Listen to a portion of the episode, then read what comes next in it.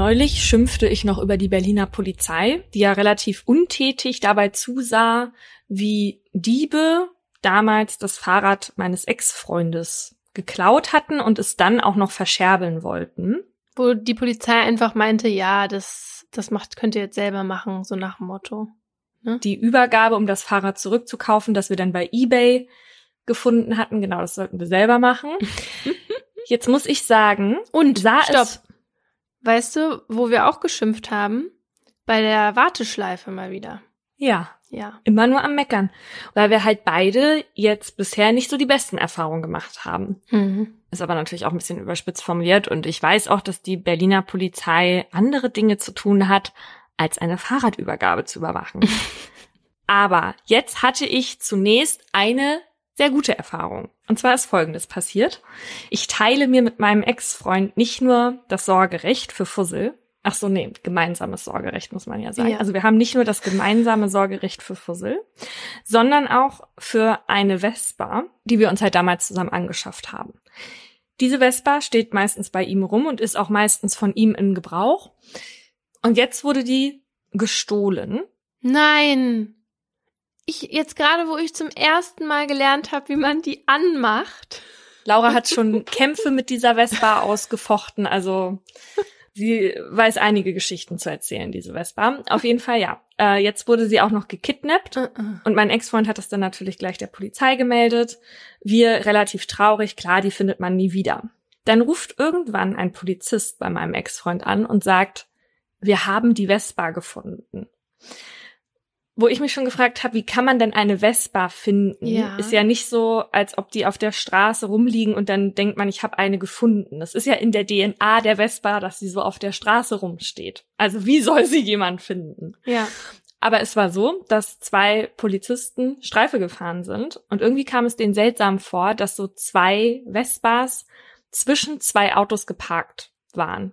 Also so, als sollte man die auch nicht sehen. Ja. Und dann haben sie sich die Nummernschilder genauer angeguckt und haben dann festgestellt, dass eines der Nummernschilder als gestohlen gemeldet wurde. Weil sie das dann in so ein System eingegeben haben. Ja. Okay. Mhm. Auf jeden Fall haben sie dann bei meinem Ex-Freund angerufen. Der musste dann dahin kommen. Und es stellte sich heraus, die gestohlene Vespa war nicht unsere. Da klebte allerdings unser Nummernschild dran. Oh. Dann hat er sich ein bisschen umgeguckt und sah dann aber irgendwo anders unsere Vespa stehen. Also haben die offenbar mehrere Vespas gestohlen und die Nummernschilder untereinander ausgetauscht. Dieser Sinn erschließt sich mir noch nicht so richtig, warum man das macht.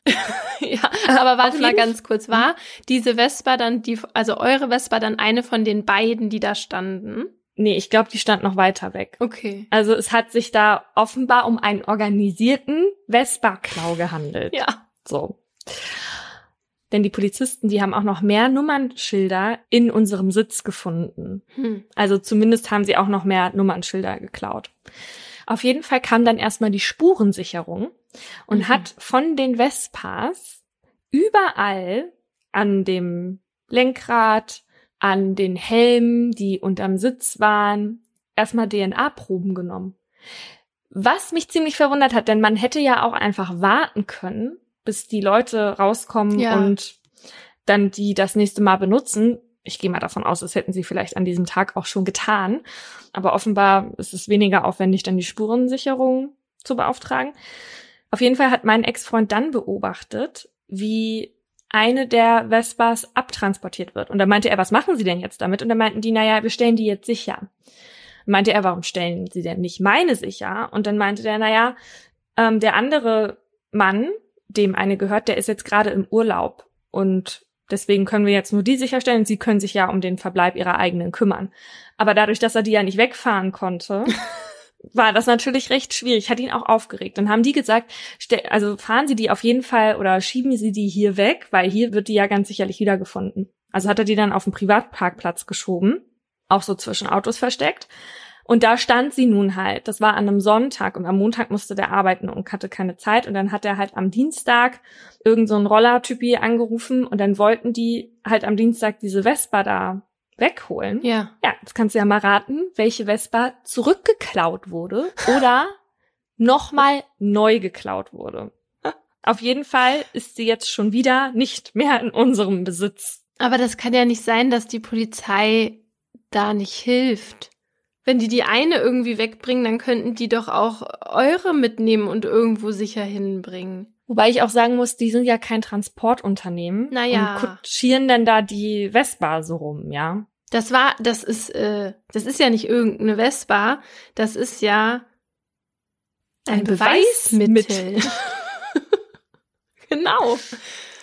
Also weiß nicht. Also auf jeden Fall Props an diese ersten Polizisten, die diese Wespe überhaupt gefunden haben. Das waren ja immer dieselben. Ach. Das ist ja alles an einem Tag passiert. Ach ja, nee. Dann, dann nehme ich alles zurück. Ich denke, man muss sich jetzt einfach damit abfinden, dass sie gegangen ist. Wir vermissen sie jetzt sehr. Unser heutiger Werbepartner ist wieder Google mit dem Google Pixel 8 Pro. Wir haben euch ja schon erzählt, dass wir beide eins zugeschickt bekommen haben und sie in den letzten Wochen benutzt haben und deswegen ja auch ausgiebig testen konnten. Und wir wollen euch hier mal von unseren liebsten Features erzählen. Ja, ich liebe ja den magischen Radierer, der ist auch KI gestützt. Mit dem kann man störende Objekte, wie zum Beispiel einen hässlichen Papierkorb, ganz einfach wegzaubern, wenn man die Google Fotos App hat. Ich habe den neulich benutzt. Ich habe nämlich hier für unseren neuen Podcast Justitias Wille so ein paar Fotos im Tonstudio gemacht, aber auf dem Tisch lag die ganze Planung der Folgen noch ausgelegt, so dass man dann gesehen hätte, was so in den Folgen passiert und das konnte ich dann ganz einfach mit dem magischen Radierer verschwinden lassen, so dass ich das Bild dann doch posten konnte. Ja, und das Pixel 8 Pro kann jetzt sogar Objekttemperaturen messen. Also ihr könnt ganz einfach Objekte damit scannen und euch die Temperatur anzeigen lassen. So könnt ihr zum Beispiel prüfen, ob euer Getränk nicht mehr zu heiß ist oder wann die Bratpfanne die optimale Temperatur erreicht hat. Ich mache das immer bei Fussels Fressen. Der ist ja ein Gourmet und isst natürlich am liebsten Leckerchen, aber abends gibt's halt auch sein Nassfutter. Und der isst halt nicht jeden Tag eine ganze Dose. Und deswegen kommt die dann in den Kühlschrank. Und bevor er das kriegt, lasse ich die Dose draußen stehen, weil der das nicht so kalt essen soll. Und mit dem Temperaturmesser gucke ich jetzt immer, ob das genug erwärmt ist. Praktisch. Diese coolen Features wie der magische Radierer sind übrigens möglich, weil das Google Pixel 8 Pro mit Google AI als Herzstück entwickelt wurde. Und von einem anderen Smartphone auf das Pixel zu wechseln, ist ganz einfach. Sogar vom iPhone könnt ihr eure Daten inklusive Fotos und Videos, Kontakten, iMessages, WhatsApp-Nachrichten, Apps und mehr sicher auf das Pixel übertragen mit nur ein paar Schritten. Das Pixel 8 Pro gibt es online im Google Store und bei vielen weiteren Elektromärkten und Mobilfunkanbietern in Deutschland. Den Link zum Google Store und alle weiteren Infos findet ihr wie immer auch nochmal in der Folgenbeschreibung. Werbung Ende. Und damit herzlich willkommen zu Mordlust, einem Podcast der Partner in Crime. Wir reden hier über wahre Verbrechen und ihre Hintergründe. Mein Name ist Paulina Kraser. Und ich bin Laura Wohlers. In jeder Folge gibt es ein bestimmtes Oberthema, zu dem wir zwei wahre Kriminalfälle nacherzählen, darüber sprechen und auch mit Menschen mit Expertise sprechen.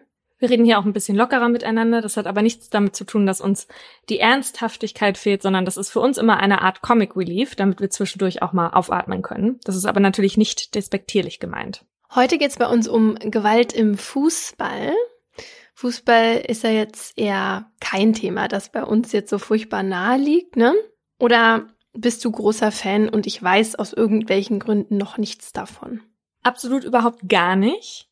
Also es gibt mir gar nichts. Ich gucke nicht mal mehr WM oder EM, wie man das ja früher sonst so gemacht hat. Mhm. Aber ich beneide alle Leute, in denen Fußball irgendwas auslöst. Also meine Freundin Tatjana zum Beispiel ist großer BVB-Fan und mhm. die treffen sich immer in ihrer Fußballgruppe und schauen das Spiel, grillen dabei und regen sich dann halt weiß ich nicht, über Leute, auf deren Namen ich noch nie gehört habe. Und ich hätte das halt auch gerne, also dass man sich so mit irgendwas identifizieren kann. Ja, weil du ja auch bei anderen Spielen, wo du aber selber halt partizipierst, ja sehr dich mitreißen lässt. Aber mhm. vielleicht, ja, ist das dann einfach nichts für dich, wenn du nicht selber irgendwie dabei mithelfen kannst, dass man gewinnt. Ja, gefühlt wenn ich mir Fußballfans so anschaue, dann denken die das aber schon, und zwar indem man dann am lautesten brüllt zum Beispiel. ne? Aber ja. Ja, also ich bin ja auch kein offizieller Fan. Ich muss ja Fan von Borussia Mönchengladbach sein, weil jeder, der aus Mönchengladbach kommt, muss das eigentlich sein. Also man dürfte dann theoretisch auf jeden Fall nicht BVB-Fan sein. Das wäre quasi Hochverrat. Aber ähm, genau dafür, dass bei uns am Essenstisch jeden Tag über Fußball geredet wurde, habe ich gar keine Ahnung vom Fußball. Ich kann dir nicht mal abseits erklären. Und ich habe auch wirklich zwei linke Füße. Ach, finde ich aber auch eine ne blöde Sache, dass Frauen immer abseits erklären sollen. Ist doch scheißegal. also, weiß ich nicht. Es gibt bestimmt auch noch andere Sachen als abseits, ja. Mich wundert es tatsächlich, also, dass du so gar nicht fußballaffin bist, denn du bist ja Spielertochter. Genau. Ich bin Spielertochter und war auch jedes Wochenende auf dem Platz oder im Stadion, wo es halt gerade, wo mein Vater halt eben gerade war. Aber es hat mich halt nicht interessiert. ja, also wir sind auf jeden Fall nicht prädestiniert dafür, heute diese Folge hier zu kicken. Aber wir versuchen es. Ja. Also warum wir heute darüber reden wollen, ist, weil es bei so Großveranstaltungen wie Fußballspielen oder halt generell innerhalb von so großen Fangruppen natürlich auch immer mal aus unterschiedlichen Gründen zu Gewalt kommen kann. Ja, in der letzten Saison vor Corona, die ja eher so repräsentativ ist als jetzt die letzten beiden, gab es zum Beispiel fast 800 Verletzte in den Fußballstadien der ersten und zweiten Liga. Aber auch außerhalb von so großen Arenen bringt Fußball natürlich immer wieder Opfer von Gewalt hervor. Von zwei Fällen, die ohne den Sport nicht passiert wären, erzählen wir euch heute. Mein Fall zeigt, dass auch eine gesichtslose Masse nicht vor Strafe schützt. Einige Namen habe ich geändert. Es wird geschrien, gejubelt, gegrölt und gebuht. Die 40.000 Fußballfans im Felix Boulin Stadion fiebern an diesem Nachmittag um die Wette. Deutschland gegen Jugoslawien in der Vorrunde der Fußball-WM 1998 in Frankreich. Den Zusehenden knallt die Sonne ins Gesicht, die Teams das Runde gleich viermal ins Eckige. Es ist eine spannende Partie, die die weit angereisten UnterstützerInnen hier im französischen Lens an diesem Junitag verfolgen dürfen. Wovon sie im ausverkauften Stadion nichts mitbekommen, ist die Gewalt, die sich vor den Toren der WM-Arena entlädt, von den aggressiven Männern, die den Fußball vorschieben, um ihre Wut an PolizistInnen und anderen angeblichen Fans rauszulassen, von den deutschen Hooligans, die nicht aufhören zuzutreten, bis die Person unter ihnen sich nicht mehr bewegt. Knapp neun Stunden zuvor. Pass gut auf dich auf, ruft Lorette ihrem Mann Daniel nach, der um kurz vor acht ihre gemeinsame Wohnung in der Polizeikaserne in Arras verlässt, um zur Arbeit zu gehen. Ein Satz, der zu Daniels Morgenroutine gehört wie das Zähneputzen. Der zweifache Familienvater ist nämlich Polizist und damit ja eigentlich ständiger Gefahr ausgesetzt. Heute soll der 43-Jährige die 20 Minuten nach Lens fahren, um mit seiner Kollegschaft dafür zu sorgen, dass das WM-Spiel zwischen Deutschland und Jugoslawien ohne größere Zwischenfälle stattfindet. Doch als der große, schlanke Mann mit den dunkelbraunen Augen und den fast schwarzen Haaren an diesem 21. Juni die unscheinbare Kleinstadt im Norden Frankreichs erreicht, ist diese nicht wiederzuerkennen. Der Ort mit 35.000 EinwohnerInnen ist an diesem Sonntag komplett von Fußballfans überschwemmt. 60.000 sind gekommen und mitgebracht haben sie eine unangenehme Stimmung. Schon am Morgen liegt Aggressivität in der Luft im kleinsten Austragungsort dieser Weltmeisterschaft. Denn zu den tausenden AnhängerInnen ihrer Mannschaften haben sich auch sogenannte Problemfans gemischt, deren vorrangiges Ziel die gewalttätige Auseinandersetzung ist. Hooligans. Im Vorfeld hatten deutsche Hooligans bundesweit zum Frankreich-Überfall aufgerufen. Der Nazi-Jargon ist nicht versehentlich gewählt. Lens wurde in beiden Weltkriegen von deutschen Soldaten besetzt und nun hört man in der Stadt Parolen wie Wir sind wieder einmarschiert oder Wir sind deutsch.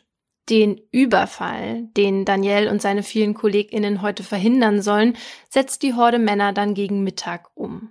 Von der Innenstadt wollen sich mehrere hunderte Hooligans ihren Weg zum Stadion bahnen. Viele von ihnen haben keine Karten bekommen und hoffen vor Ort noch welche ergattern zu können. Doch der Weg zur WM-Arena wird schon frühzeitig von der Polizei gesperrt. Ein Durchkommen ist nur mit gültigem Eintrittsticket möglich. Das sorgt für Unmut. Und so formieren sich die Problemfans vor den Polizeisperren zu einem Angriff. Laut wird gegrölt, wir haben euch was mitgebracht. Hass, Hass, Hass. Und auf die Bullen. Dabei bewegen sich die Hooligans in gewohnter Manier in geschlossenen Reihen auf die Sperren zu, nur um kurz vor ihnen anzuhalten und langsam wieder zurückzuweichen. Dieses Vor und wieder zurück, was sie selbst Katz und Maus spielen nennen, dauert mehrere Minuten an. Gleichzeitig fliegen Stühle, Glasflaschen und Getränkedosen aus der Menge. Schaufenster werden eingeschlagen. bis die Polizei die Situation in den Griff bekommt und einige Männer festnimmt. Die Situation entspannt sich und die Hooligans ziehen sich zum Fußballgucken in die umliegenden Cafés und Bars zurück. Denn jetzt ist Anpfiff und damit auch Pause für Daniel und seine KollegInnen. Kurz vor Ende des Spiels bekommt der französische Polizist dann den Auftrag, sich mit zwei anderen in einer kleinen, ruhigen Seitenstraße in der Nähe des Stadions zu positionieren, um die dort geparkten Einsatzfahrzeuge zu überwachen und ein mögliches Durchkommen von Hooligans zu verhindern. Die Rue Romold Provost ist gesäumt von kleinen Reihenhäusern auf der einen und einem Zaun, hinter dem die dicht bewachsene Böschung hoch zu den Bahngleisen führt, auf der anderen. Alles scheint ruhig, nichts zu tun für Daniel und seine Kollegen. Die drei Polizisten schwitzen und langweilen sich also in der Mittagshitze, als ein kleiner Junge vorbeikommt. Der neunjährige Mathieu spricht Daniel an, die beiden unterhalten sich und fangen irgendwann an, den Fußball des Neunjährigen hin und her zu kicken. Um 16.15 Uhr ist Abpfiff im WM-Stadion. 2-2 ist die Partie ausgegangen. Die deutsche Elf hat sich nicht gerade mit Ruhm bekleckert und das spüren auch die Hooligans in der Innenstadt. Sie strömen zurück auf die Straßen. Ziel ist erneut die Arena. Nun hoffen sie dort auf jugoslawische Gleichgesinnte zu treffen, um sich endlich prügeln zu können. Doch wieder kann die Polizei sie von ihrem Vorhaben abhalten, auch wenn sie dafür einiges einstecken muss. Kein Durchdringen für die Masse an gewalttätigen Männern, zumindest an den großen Zufahrtswegen. Die Gruppe sprengt sich auf, versucht jetzt in kleineren Scharen andere Routen zum Stadion zu finden. Es ist eine Nachricht über Funk, die Daniel dazu bringt, das Fußballspielen mit dem kleinen Mathieu zu beenden und sich seinen Helm aufzusetzen. Hooligans seien auf dem Weg zu ihm, hört er aus dem Lautsprecher dröhnen. Er macht sich bereit auf das, was da kommen mag, als eine Spaziergängerin die Seitenstraße entlangläuft und warnt, gehen Sie nach Hause, es wird einen Sturm geben. Nur wenige Minuten später weiß Daniel, was die Frau meinte. Eine Gruppe an mindestens 50 Männern rollt in der kleinen Gasse auf ihn zu. Hier können wir durch, hier sind nur drei, wird auf Deutsch gerufen, was Daniel natürlich nicht versteht. Er und seine Kollegen schreien Stopp, doch die Männer hören nicht auf, entschieden auf sie zuzumarschieren. Die drei Polizisten weichen einige Schritte zurück, Daniel greift nach seinem Gewehr. Seine Gegenüber sind ebenfalls bewaffnet, mit Schildern und Werbetafeln. Sie tragen sie mit ausgestreckten Armen vor sich her, erst bedrohlich ruhig, dann immer schneller, bis sie anfangen zu laufen. Daniels Kollegen rennen davon, er bleibt stehen, wird zur Zielscheibe. Ein Mann holt mit einem Schild aus und trifft Daniel im Gesicht. Dabei fliegt ihm sein Helm vom Kopf und sein Gewehraufsatz aus der Hand. Daniel fällt zu Boden, wo er seitlich liegen bleibt und sich die Hände schützend vor den Kopf hält. Um ihn herum scharen sich mehrere Hooligans. Sie fangen an, auf ihn einzuschlagen und einzutreten. Oh Gott. Die Tritte gehen in den Bauch, gegen den Kopf, die Arme, seine Brust und in den Schritt. Vollspann, immer wieder. Daniel verliert das Bewusstsein. Trotzdem hören die Hooligans nicht auf. Wie ein Raubtier verbeißt sich die Gruppe an Männern in ihr Opfer, sind wie im Blutrausch. Einer nach dem anderen lässt seine Wut an Daniel aus. Dann greift einer nach dem am Boden liegenden Gewehraufsatz und nutzt ihn als Schlagstock. Metall trifft auf Daniels Kopf. Blut fließt aus seinem Mund, den Ohren, Nase und Augen. Sein Schädel bricht. Zwei Minuten lang entlädt sich die Gewalt, bis die Männer aus Angst vor herannahenden PolizistInnen fliehen. Zurück bleibt Daniel, der mit offenen Augen noch immer auf der Seite liegt und um dessen Kopf sich eine dunkelrote Pfütze gebildet hat. Rettungskräfte bringen den Polizisten schließlich ins Universitätsklinikum, wo die Ärzteschaft unermüdlich um sein Leben kämpft. Am nächsten Tag steht in der Weltpresse nicht das Endergebnis des WM-Vorrundenspiels im Vordergrund, sondern das Ergebnis eines brutalen Angriffs auf einen französischen Polizisten durch deutsche Hooligans. Daniel liegt im Koma und das mit irreparablen Hirnschäden. Die Welt ist schockiert. Die Bild macht passend dazu mit einem Foto der Tat auf und schreibt dazu das Foto, das die Welt entsetzt. Darauf zu sehen ist Daniel, wie er regungslos am Boden liegt. Über ihn beugt sich ein Mann in Jeans und blauem T-Shirt, der ganz offensichtlich auf Daniels Kopf einschlägt. Links und rechts stehen zwei Männer, zwei weitere rennen durchs Bild. Der damalige Bundeskanzler Helmut Kohl nennt die Tat von Lens eine Schande für unser Land. Klaus Winkel, damaliger Außenminister, spricht von einem Krebsgeschwür der Fußballwelt. Und während der DFB diskutiert, ob man die Mannschaft nicht besser vom Turnier zurückziehen solle, fängt die deutsche Bevölkerung an, für Daniel zu beten und zu spenden. Mehrere hunderttausend Mark kommen in den nächsten Tagen zusammen. Außerdem übergeben deutsche Polizistinnen ihren französischen Kolleginnen 150.000 persönliche Genesungswünsche und Geschenke. Daniel bekommt von alledem nichts mit. Sechs Wochen lang liegt er im Koma. Und als er wie durch ein Wunder wieder aufwacht, ist sein Leben nicht mehr dasselbe. Der 43-Jährige ist rechtzeitig fast vollständig gelähmt. Auf einem Auge blind, auf dem anderen nur noch eingeschränkt fähig zu sehen. Er hört nur sehr schlecht, kann nicht mehr riechen, nicht mehr schmecken. Er hat Gleichgewichts-, Wahrnehmungs- und Berührungsstörungen, Albträume, Angst und ihm fällt es sehr schwer zu kommunizieren. Er kann nicht richtig sprechen und auch nur sehr schlecht begreifen, was seine Frau Lorette und seine Söhne Vincent und Nicolas ihm darüber erzählen, was passiert ist. Denn an die Tat kann sich Daniel nicht erinnern. Sie ist aus seinem Gedächtnis gelöscht. Alles, was er weiß, erfährt er jetzt von seiner Familie und aus den Medien. So hört er auch, dass die mutmaßlichen Täter bereits festgenommen wurden. Manche noch an Ort und Stelle am 21. Juni, andere durch Ermittlungen in der Hooligan-Szene. Einer seiner Peiniger sitzt in Frankreich in U-Haft, fünf weitere in deutschen Gefängnissen. Allesamt junge Männer zwischen 20 und 30 Jahren aus ganz Deutschland. Alles Hooligans oder zumindest der Szene anhängig. Alle schon mal mit dem Gesetz in Konflikt geraten, ob wegen Körperverletzung, Nötigung oder weil man Waffen aus einer Kaserne geklaut hat. Gegen vier von ihnen kommt es bereits knapp zehn Monate nach der Tat zum Prozess vor dem Essener Landgericht. Aufgrund des öffentlichen Interesses wird die Verhandlung in den größten Raum im zweiten Stock des Gebäudes gelegt. In dem holzvertäfelten Saal mit den acht Meter hohen Decken, der an diesem Tag trotzdem aus allen Nähten platzt, soll zum ersten Mal ein deutsches Gericht Urteile für eine im Ausland begangene Straftat fällen. Auf der Anklagebank sitzen Marcel, Dominik, Tom und Martin. Blass sind sie um die Nase herum und ordentlich. Mit gebügelten Hemden, gestriegeltem Haar und gesenktem Blick lauschen sie der Anklage, als würde es hier um einen dummen Jungenstreich gehen. Aber angeklagt sind sie wegen gemeinschaftlichen versuchten Mordes, schwerer Körperverletzung und schweren Landfriedensbruch. Die vier sollen mit unvorstellbarer Gefühlskälte und aus niedrigen Beweggründen immer wieder auf Daniel eingetreten und mit einem Gewehraufsatz und einem Reklameschild auf seinen Kopf eingeschlagen haben.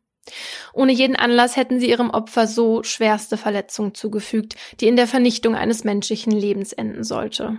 So der Staatsanwalt, der den Angeklagten außerdem die Lust an körperlicher Misshandlung vorwirft.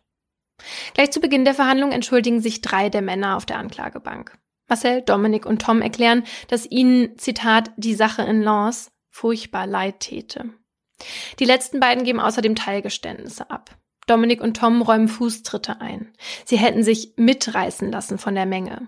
Dominik erklärt, er sei wie elektrisiert gewesen, habe zugetreten wie gegen einen Fußball. Doch beide sprechen nur von einigen wenigen Tritten und bestreiten, dass diese sich gegen den Kopf des Opfers gerichtet hätten. Anders als in ihren Aussagen bei der Polizei wollen sie jetzt nichts mehr über ihre Mitangeklagten sagen. Die, Marcel und Martin, schweigen indes. Ihre Anwälte haben ihnen dazu geraten, denn die wissen, wie schwierig es ist, ihnen einzelne Tatbeiträge nachzuweisen. Denn hier gilt es, die individuelle Schuld nachzuweisen, um medizinisch neutrale Befunde und um die Frage, welche Verletzungen auf welche Einwirkungen zurückgehen. Dass eine Anklage wegen versuchten Mordes bei so einer Art Verbrechen riskant ist und eine Verurteilung nicht gerade sicher, weiß auch die Staatsanwaltschaft. Aber dass es so schwierig werden würde, wie sich in den nächsten Verhandlungstagen herausstellen soll, hätte wohl niemand erwartet. Ein Zeuge nach dem anderen springt ab, will plötzlich nichts mehr von seinen polizeilichen Aussagen wissen. Besonders problematisch ist die Berufung auf das Aussageverweigerungsrecht von Peter L. aus Bochum. Er hatte bei seiner Aussage kurz nach der Tat die vier Angeklagten schwer belastet, hatte explizit angegeben gesehen zu haben, wie Marcel immer wieder mit einem Gegenstand auf Daniels Kopf eingeschlagen hatte. Auch er macht jetzt auf Anraten seines Anwalts einen Rückzieher. Und das steht ihm auch zu, weil er in der Menge der Angreifer mitlief und Daniel möglicherweise selbst verletzt haben könnte. Die Zeugen, die aussagen müssen, können sich plötzlich nicht mehr erinnern und geben teils haarsträubende Ausreden zum Besten. So erklärt ein Augenzeuge, er habe seine Brille am Tatort vergessen, so dass er nichts und niemanden mehr klar habe erkennen können. Ja, nach dem zehnten Prozesstag sagt Daniels Anwalt Harald Wostri, der hier in Essen stellvertretend für seinen Mandanten steht, es ist schon frustrierend, wenn Zeugen weitaus mehr wissen, als sie hier sagen. Da funktionieren bestimmte Kanäle ganz gut, womit er auf die Kommunikation in der Hooligan-Szene anspielt, bei der es heißt, Hauptsache keinen Kameraden verpfeifen. Auch der in Frankreich inhaftierte mutmaßliche Mittäter Henning W. sagt aus, er sei nur mit Daniel zusammengeprallt. Weil die Polizisten schwer bewaffnet waren, habe ich dabei ein Holzschild vor meinem Körper getragen, um mich zu schützen, erklärt er. Sein Anwalt legt dem Gericht daraufhin Fotos vor, die beweisen sollen, dass sein Mandant bei den brutalen Misshandlungen von Daniel abseits stand. Als der Richter Rudolf Esters daraufhin fragt, wie der Urheber dieser Bilder denn heißt, um ihn nach weiteren Fotos zu fragen, blockt der Anwalt ab. Esters weiß, wie wichtig Fotos für die Überführung und Verurteilung der Angeklagten in diesem Prozess sind. Daher wird auch der Mann geladen, der das Foto schoss, das die Bild nach der Tat als das Foto, das die Welt entsetzt, veröffentlichte. Der ganze Film aus der Kamera ist Teil der staatsanwältlichen Beweiskette. Denn deutlich auf den Bildern zu erkennen sind Dominik und Tom, die dem auf dem Boden liegenden Daniel bedrohlich nahe kommen. Auch Martin ist zu sehen, wie er ein Reklameschild in Richtung des Opfers wirft. Nur Marcells Gesicht sucht man vergebens, denn er dreht dem Fotografen den Rücken zu. Er ist es nämlich, der auf dem Titel der Boulevardzeitung über Daniel gebeugt ist und zuschlägt. Das wissen alle hier im Saal. Und das hatte ein anonymer Zeuge der Polizei auch im Vorfeld versichert. Doch bisher will das niemand hier persönlich vor Gericht bezeugen. Anderthalb Monate nach Prozessstart betritt dann Daniel zum ersten Mal den Gerichtssaal. Zusammen mit Lorette ist er gekommen, weil er den Tätern ins Gesicht sehen möchte. Selbst wird Daniel nicht in den Zeugenstand treten, es ist ihm sowohl psychisch als auch physisch gar nicht möglich. Das übernimmt seine Frau für ihn. Lorette erklärt zu Anfang ihrer Aussage, dass es für die beiden wichtig war, nach Deutschland zu kommen, auch weil sie das Gefühl haben, dass das ganze Volk auf ihrer Seite ist. Dann führt die 40-Jährige eindrücklich aus, wie Daniels und ihr Leben sich seit dem 21. Juni 1998 verändert haben und sorgt damit für eine bedrückende Atmosphäre im Saal. Die Frau mit den dunklen Haaren sagt, man hat ihm die Freiheit genommen. Seit dem Angriff habe Daniel alles verloren, was sein Leben ausgemacht habe. Er kann seinem Beruf nicht mehr nachgehen, den er sehr geliebt hat, nicht mehr Auto fahren, keinen Sport mehr machen. Lesen, schreiben, zeichnen, basteln, alle Leidenschaften, die er hatte, kann er nicht mehr ausüben, nicht mal ein Werkzeug halten. Immer muss jemand da sein, er kann nicht ohne Hilfe leben. Das Schlimmste für ihn und sie sei aber, dass er nicht mehr richtig kommunizieren könne. Haben Sie den Eindruck, dass er Sie versteht? fragt Richter Esters. Zögernd antwortet sie, ja, doch, wenn man ganz einfache Worte benutzt. Versteht er Witze? fragt der Vorsitzende dann. Lorette ist überrascht über die Frage, überlegt und antwortet mit Nein. Daniel verfolgt die Antworten seiner Frau ungerührt. Dominik hingegen weint auf der Anklagebank. Nach Lorettes Aussage entschuldigt er sich bei Daniel. Ich habe sie ein bis zweimal getreten. Ich schäme mich sehr dafür, was ich ihnen und ihrer Familie angetan habe. Ich möchte mich entschuldigen, obwohl es ihnen nicht weiterhilft, sagt er und bricht wieder in Tränen aus. Auch Tom entschuldigt sich bei Lorette und Danielle. Martin und Marcel schweigen. Je weiter der Prozess voranschreitet, desto klarer wird, dass eine Verurteilung aller wegen versuchten Mordes utopisch ist. Einzig und allein bei Marcel wäre es möglich, da er für die schweren Kopfverletzungen gesorgt hat, indem er mit dem Gewehraufsatz zuschlug. Doch dafür braucht es den anonymen Zeugen, der der Polizei gegenüber erklärt hat, dass es sich bei dem Mann in dem blauen T-Shirt und der Jeans auf dem Foto um Marcel handelt. Die Polizei und die Staatsanwaltschaft wissen natürlich, wer der anonyme Zeuge ist, aber die Beamtinnen haben ihm versprochen, seine Identität nicht preiszugeben, und das werden sie auch unter keinen Umständen tun.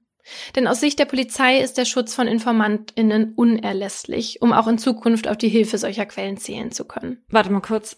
Also wie genau war das? Weiß man das? Ja. Also dieser anonyme Zeuge hat ja bei der Polizei ausgesagt, also die haben den Namen von ihm, aber er wollte nicht, dass das öffentlich gemacht wird und schon gar nicht auch beim Prozess oder so.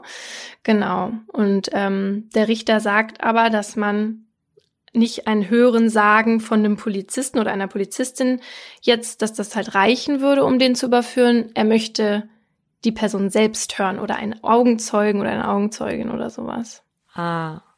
Und so verrät selbst niemand etwas, als der Richter höchstpersönlich darum bittet. Im Gerichtssaal kündigt Esther schließlich an, dass er nun selbst nach dem Unbekannten suchen will. Das kann eine Kammer ja, also Selbstermittlung anstellen. Was Esthers nicht weiß, ist, dass der anonyme Zeuge gerade selbst vor ihm im Saal sitzt. Es ist Burkhard Mattiak, Fanbetreuer beim FC Schalke 04. Mattiak hatte, als er kurz nach der Tat die Bildzeitung aufschlug, direkt erkannt, wer da über dem französischen Polizisten gebeugt stand und zuschlug. Er kennt Marcel seit Jahren durch seine Arbeit auf Schalke und er erkennt ihn nicht nur anhand seiner Frisur und seiner Figur, sondern vor allem auch anhand des T-Shirts, das damals nur von Personen aus dem inneren Zirkel der Gelsenkirchener Hooligan-Szene getragen werden durfte. Nach Absprache mit seiner Frau hatte er sich bei der Polizei gemeldet. Wichtig war dem 31-Jährigen nur, sein Name dürfe nicht veröffentlicht werden, sonst verliere er seinen Job und könne auch direkt das Land verlassen. Jetzt sitzt Matjak im Saal und weiß, dass seine Anonymität wahrscheinlich nicht mehr lange halten wird. Denn es ist dem Gericht bekannt, dass er sich sehr gut in der Hooligan-Szene in Gelsenkirchen auskennt, also der Stadt, aus der Marcel stammt. Und so dauert es auch nicht lange, bis er eine Vorladung vom Essener Landgericht bekommt. Er und seine zwei Kollegen. Matjak hadert mit sich. Er hat Angst vor der Rache der Hooligans und davor, seinen Job zu verlieren. Am Ende entscheidet er sich aber dafür auszusagen und damit seine Karriere im Fußball zu beenden. Am 1. Oktober wird Matjak durch einen Hinterausgang in das Essener Landgericht geschleust. Seine Familie wurde schon an einen geheimen Ort gebracht, an dem sich Matjak die Wochen nach der Verhandlung sicherheitshalber aufhalten soll. Als der Fanbetreuer schließlich den Gerichtssaal betritt, ändert sich die Stimmung im Raum auf einen Schlag. Er ist der Zeuge, auf den hier alle warten. Außer die Angeklagten und ihre rechtlichen Vertreter. 20 Minuten lang sitzt Mattiak im Zeugenstand. Hier bestätigt er nochmal seine Aussage, die er bei der Polizei im Juli 1998 gemacht hatte. Er erkenne Marcel auf dem Foto zu 98,5 Prozent anhand von Haarschnitt, Figur und eben des T-Shirts. Seine Aussage unter Eid ist die Wende im Prozess. Schon am nächsten Verhandlungstag legt auch Marcel ein Teilgeständnis ab, das allerdings nicht wirklich eins ist. Er gibt jetzt endlich zu, der Mann auf dem Foto zu sein, erklärt aber, er habe nur einmal mit einer grünen Bierflasche zugeschlagen. Wahrscheinlich gegen den Oberarm. Auch Martin bricht letztendlich sein Schweigen, ein Geständnis verlässt seine Lippen aber nicht. Zitat, seit Daniel schwer verletzt wurde, habe ich viel nachgedacht. Ich bin überzeugt, dass mein Verhalten falsch war. Ich habe Daniel nicht geschlagen, war immer sechs bis sieben Meter von ihm entfernt. Am Ende seiner Aussage versagt ihm die Stimme. Am 9. November 1999, dem 32. Sitzungstag, werden endlich die Urteile verkündet. Tobias, Tom und Martin bekommen sechs, fünf bzw. dreieinhalb Jahre wegen gefährlicher Körperverletzung.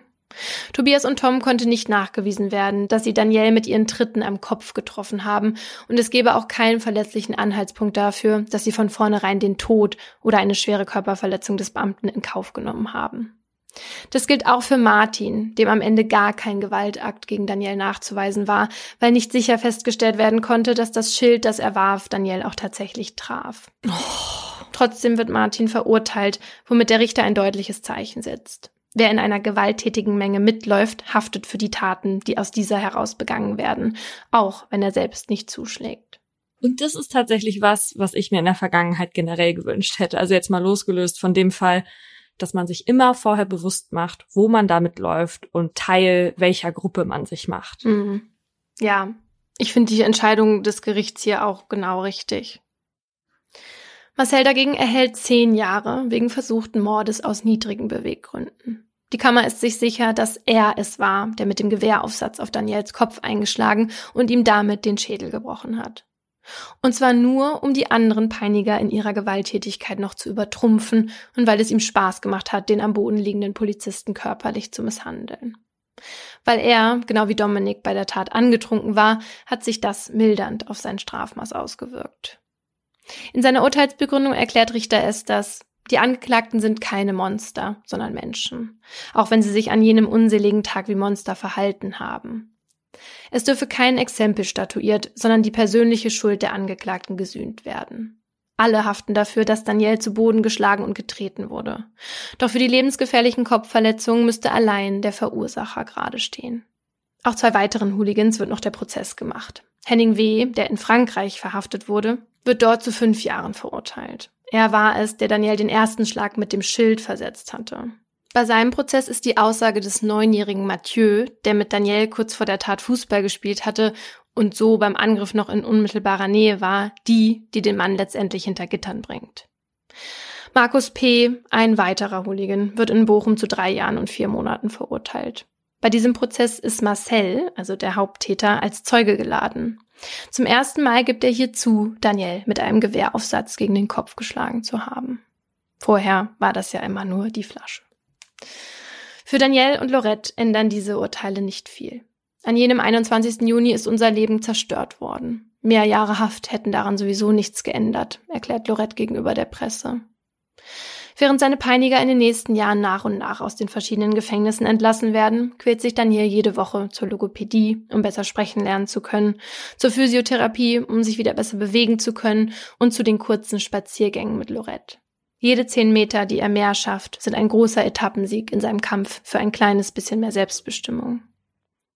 Mittlerweile wohnt die Familie nicht mehr in Arras. Sie musste relativ schnell nach der Tat raus aus der Wohnung in der Polizeikaserne. Die Behörden machten hier keine Ausnahme. Wer aus dem Polizeidienst ausscheiden muss, der hat eben keinen Anspruch mehr auf eine Wohnung, auch nicht nach 24 Jahren Staatsdienst. Oh Gott, das ist ja einfach nur furchtbar. Ohnehin wäre ihr altes Zuhause aber auch gar nicht geeignet. Danielle und Lorette mussten sich ein behindertengerechtes Haus kaufen. Von den Spendengeldern aus Deutschland und den Hilfen des DFB war es ihnen finanziell möglich.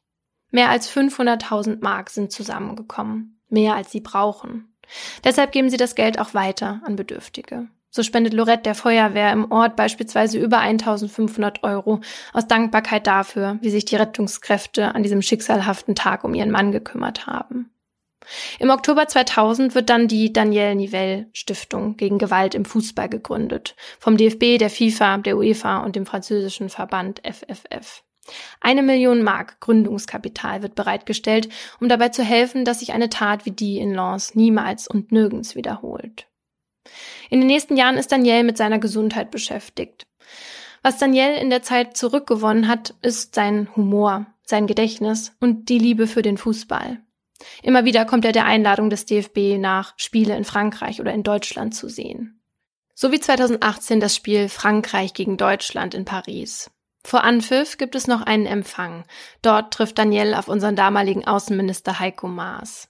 Der überreicht ihm das Bundesverdienstkreuz und erklärt, Zitat, es berührt mich zu sehen, dass Sie noch heute unter den Folgen dieses abscheulichen Anschlags leiden dass die Täter ihre Strafe längst verbüßt haben und inzwischen ihre Freiheit wiedergekriegt haben. Der Gerechtigkeit wurde Genüge getan, aber der Schaden, der ihnen zugefügt wurde, ist irreparabel. Und der Politiker dankt Daniel. In ihrer Situation hätten sich viele entschieden, Deutschland oder dem Fußball den Rücken zuzukehren. Und wer hätte es ihnen verübeln können? Aber sie haben einen anderen Weg gewählt. Sie selbst nehmen regelmäßig an Fanprojekten und deutsch-französischen Fußballspielen teil. Für so viel Mut, so viel menschliche Größe gebührt ihnen unser größter Respekt. Also es ist einfach so erdrückend zu sehen, wie junge Männer, weil die denken, das ist ein Spaß oder so, ein Leben auf so brutale Art und Weise verändern können und zerstören können auch teilweise. Ja, also ich, ich kann mir das gar nicht vorstellen, wie, also was dann in denen los ist. Also wir wissen ja von dieser Gruppendynamik, ja, und die hat da auch sicher eine Rolle gespielt. Aber einer nach dem anderen hat einfach zugetreten und auf jemanden, der schon am Boden liegt, eingeschlagen, der nicht mal, weißt du, der nicht mal irgendwie von der anderen gegnerischen Hooligan-Szene ist, sondern mhm. jemand, der nicht kämpfen und sich prügeln wollte, sondern der einfach nur einen Durchgang bewachen sollte, ja. Ja, daran habe ich auch gedacht. Wir haben neulich ja so einen Post auf Instagram veröffentlicht, wo wir nach Jobs gefragt haben, die Leute machen, die gefährlich sind. Und diese Jobs sind ja so wichtig und eigentlich müsste es doch für sowas auch eine Gefahrenpauschale geben oder was. Also dann als Polizist oder als Sicherheitsperson sich da immer diesen Verrückten auszusetzen, die sich da Bier reinkippen und meinen, da irgendwie Krieg spielen zu müssen. Ja, das hat der, ähm, das hat Heiko Maas auch in seiner Rede nochmal betont, dass Daniel ja quasi stellvertretend für alle Sicherheitskräfte steht, die jeden Tag aus der Tür gehen und für die breite Bevölkerung für Sicherheit sorgen wollen. Das ist deren Arbeit, das ist deren Aufgabe, das möchten sie machen. Und dabei setzen sie sich dann so einer Gefahr aus. Und da muss man sich mal vorstellen, das war bei einem Fußballspiel. Ne? Also der Anlass war ein Fußballspiel und nicht der Anlass ist ein Terroranschlag oder irgendwas anderes. Ne? Mhm, mh. In meinem Fall habe ich ja jetzt immer wieder das Wort Hooligan benutzt. Und in meinem Aha soll es jetzt darum gehen, was Hooligans eigentlich ausmacht und warum sich diese Art von Fans, sind ja keine richtigen Fans, aber halt immer noch so hartnäckig hält. Also bei Hooligans steht auf jeden Fall Fußball nicht im Vordergrund, sondern eben Gewalt und oft auch eine politische Ideologie. Der bekannteste Hooligan aus Deutschland war wohl Siegfried Borchardt, aka SS Sigi.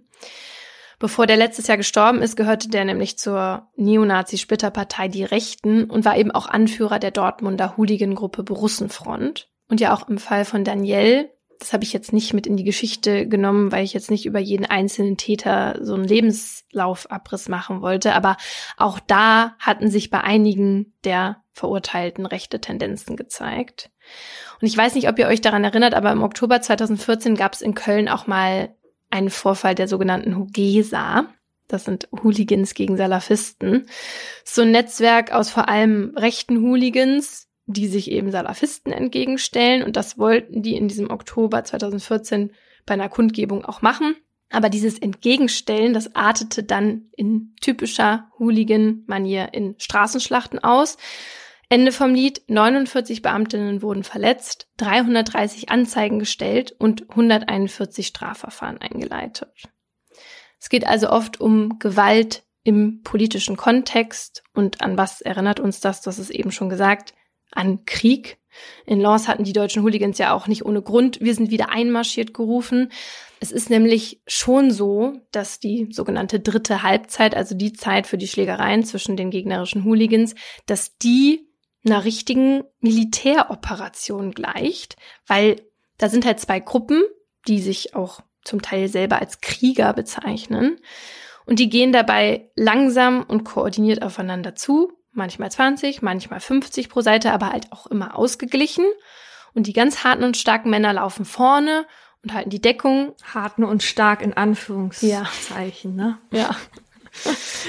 die sich so fühlen wahrscheinlich. Und in den Reihen dahinter stehen die sogenannten Techniker.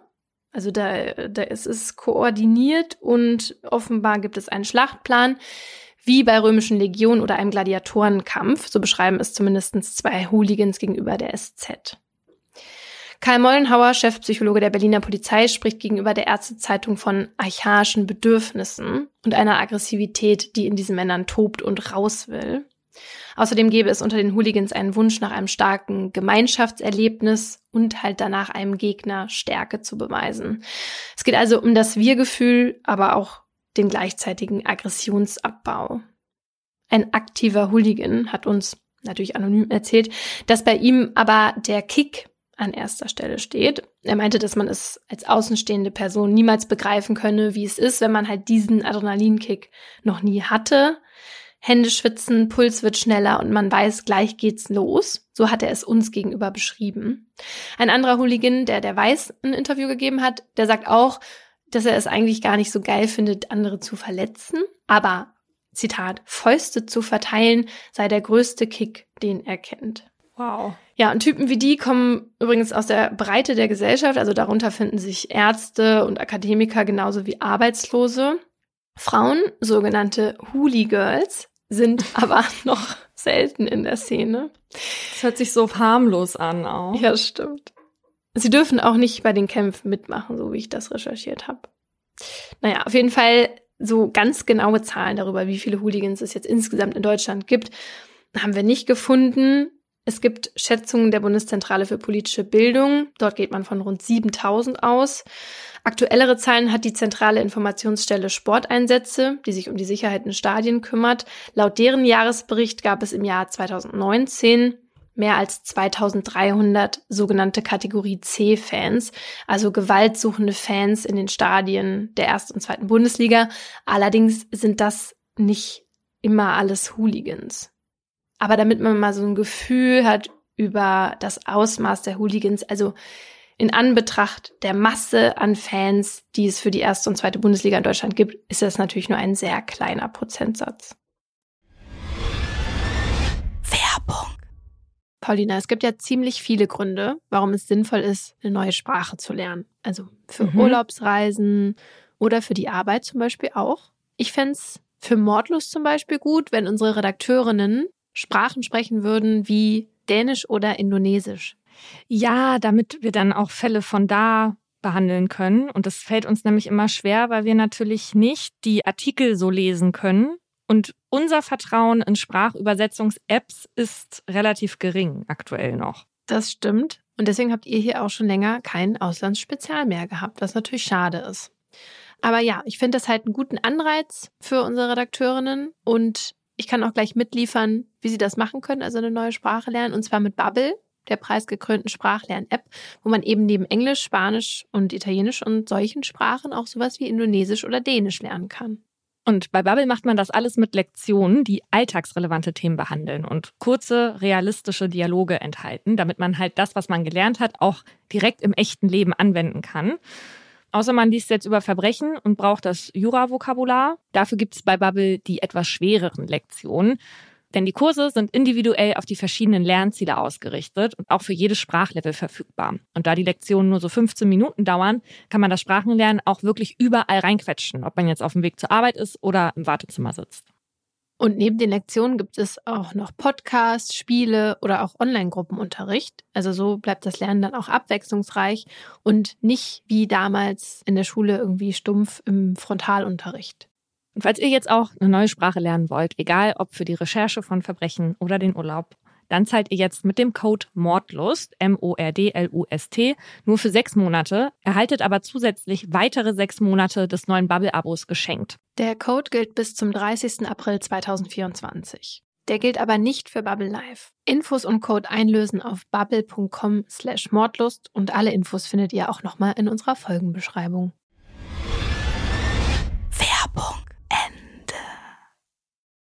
Und auch bei meinem Fall habe ich einige Namen geändert. Das Jahr ist gerade zwei Monate alt und doch ist es ein bisschen wie Weihnachten. Zumindest, wenn man an diesem 20. Februar 2019 Fan der Fußballmannschaft Schalke 04 ist. Die blau-weiße Mannschaft aus dem Ruhrgebiet konnte in den letzten Jahren keine großen Erfolge feiern, steht jetzt aber im Achtelfinale der Champions League. Für mehr hat es bisher nur selten gereicht, aber heute könnten die Männer auf dem Feld ihre Fans endlich wieder stolz machen, indem sie gegen Manchester City gewinnen. Auch wenn das in der 18. Minute noch nicht danach aussieht. Das Gelsenkirchener Stadion ist an diesem Tag blau. Viele Fans auch. Die Soundkulisse, eine Kakophonie aus Fangesang, Pöbeleien und dem Puffen zündender Bengalos. Besonders die sogenannte Nordkurve legt vor. Dort sitzen die ganz besonderen Fans, die Ultras. Ihr Phantom reduziert sich nicht nur auf die Leistung der Mannschaft oder das neckische Fachsimpeln mit einem BVB-Fan. Sie sind Fans, die weit mehr für ihren Verein tun würden als normale Fans. Sie denken sich die aufwendigsten und spektakulärsten Choreografien aus. Beispielsweise eine blau-weiße Illustration eines Schalker Bergmanns auf einem Stoffbanner, der von tausenden Fans über deren Köpfen gehalten wird, sodass er sich über die ganze Tribüne zieht. Dazu simple und inbrünstige Fangesänge, teilweise selbst gedichtet. Jeder soll wissen, wer sie sind und wofür sie stehen. Alles für die Mannschaft, alles für den Verein. Schalke ist ihr Leben.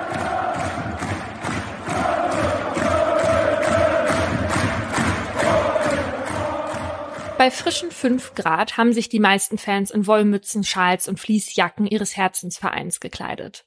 Ein Rundumblick durch die Ränge der Arena auf Schalke legt eine königsblaue posierende Masse frei. Nur eine kleine Ecke zwischen Südtribüne und Ostkurve leuchtet in einem helleren Blau. Auch die Fans von Manchester City haben es sich nicht nehmen lassen, die fast 1000 Kilometer nach Gelsenkirchen zu reisen, um wiederum ihre Jungs anzufeuern. Unter ihnen ist heute auch Phil. Phil, kurze Haare mit Geheimratsecken und drei Tage Bart, ist durch und durch Manchester-Fan. Das zieht sich auch durch seine Facebook-Timeline. Der 31-Jährige ist extra mit seinen Eltern, seiner Schwester und Freundinnen der Familie aus England angereist, um laut und unmännlich rauszubrüllen, dass Manchester zu gewinnen hat. Die eigentlichen Gästeblöcke W und V trennt eine Plexiglasscheibe von den Heimfans. Doch Phil und Anhang feuern aus Block S1 heraus an, direkt neben den Gästeblöcken, wo sich Heimfans und Gästefans mischen. Die fehlende Barriere ist der Risikoerwartung des heutigen Spiels geschuldet. Und die ist im Gegensatz zu anderen Spielen heute laut Veranstalter und Sicherheitsbehörden nicht sonderlich hoch.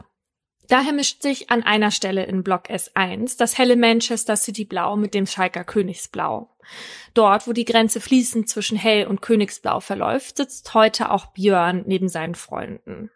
Seine Arme und das breite Kreuz stecken heute in einer schwarzen Jacke, die dunklen Haare unter einer Mütze. Der 30-Jährige schenkt seiner Mannschaft, die sich unten am Feld wacker schlägt, aber wenig Aufmerksamkeit, dafür umso mehr den tosenden Manchester-Fans neben ihm. Björn gehört zu den Hugos. Die Hugos sind benannt nach dem Gelsenkirchener Kohlebergwerk Zeche Hugo und stehen für Tradition und radikales Ausleben ihrer Werte und Normen, die nicht unbedingt mit denen der Gesellschaft übereinstimmen. In Gelsenkirchen gibt es zwei große Ultragruppen, die Gelsenkirchener Ultras und die Hugos. Im Gegensatz zu den Ultras sind die Hugos eine sogenannte Hultra-Gruppe. Einige der Hugos sind bei den Ultras rausgeflogen, weil sie zu militant waren. Zwar gibt es unter ihnen auch leidenschaftliche Fans, die viel für den Verein tun und die Stimmung im Stadion tragen, allerdings ebenso solche, die sich regelmäßig und straff organisiert zu Prügeleien treffen. Und dazu gehörte in den vergangenen Jahren auch Björn oft. Normalerweise richtet sich das Hassmonopol der Hugos an eine ganz bestimmte Mannschaft, die regionalen Gegner, Tod und Hass dem BVB, so steht es auf vielen Straßenschildern, Hauswänden und Stromkästen gesprayt. BVB-Anhänger sind hier heute allerdings nirgends zu finden. Dafür aber ein nicht abgesicherter Gästeblock voller Manchester-Fans. Wie ein Lauerjäger lässt Björn seinen Blick schweifen. Die tosenden Manchester-Fans eine Horde hellblauer Schafe. Das Bier, das gerade durch seinen Kreislauf läuft, dreht sein Überdruckventil Stück für Stück weiter auf. Er sieht eine Masse potenzieller Rivalen. Das 1-0 für Manchester wird in Minute 38 bereits ausgeglichen, was durch tosenden Beifall gewertschätzt wird. In Minute 45, kurz vor der Halbzeit, dann das ersehnte Tor, das Schalke in Führung schießt. Björn und seine beiden Begleiter verfolgen das Spiel allerdings nur halbherzig. Wichtiger ist ihnen ihren Pegel zu halten, weshalb sie ihre Plätze immer wieder verlassen, um nachzutanken. Bis sie in der Halbzeit ein erstes Spektakel beobachten können im Stadionumlauf, also dem Ring um die Arena herum, wo sich zur Halbzeit vor allem Fans mit voller Blase und Würstchenappetit versammeln, entwickelt sich eine typische Pöbelei. Mittendrin ist auch Phil, der eigentlich gerade für Bier ansteht, sich aber nicht nehmen lässt, da mitzumischen. Schalker schubsen Manchester-Fans, Manchester-Fans bewerfen Schalker mit Bechern, OrdnerInnen mischen sich ein. Es ist unangenehm, aber nicht bedrohlich. Die Halbzeitpause ist vorbei, alle gehen wieder auf ihre Plätze und verfolgen weiter das Spiel. Bis zur 85. Minute kann Schalke die Führung halten, was fast jeden hier im Stadion überrascht. Das Spiel geht in die entscheidende Schlussphase dann der Ausgleich. Obwohl Hellblau allen Grund zum Feiern hat, hat Phil das Spiel auf dem Rasen auch schon aus dem Fokus verloren. Allerdings nicht, weil etwas anderes seine Aufmerksamkeit beansprucht. Vielmehr fällt es ihm nach seinem heftigen Alkoholkonsum überhaupt schwer, sich auf etwas zu konzentrieren. Er, seine Schwester und sein Vater verfolgen das Spiel in den letzten Minuten schon gar nicht mehr von ihren Sitzen aus, sondern vom Umlauf.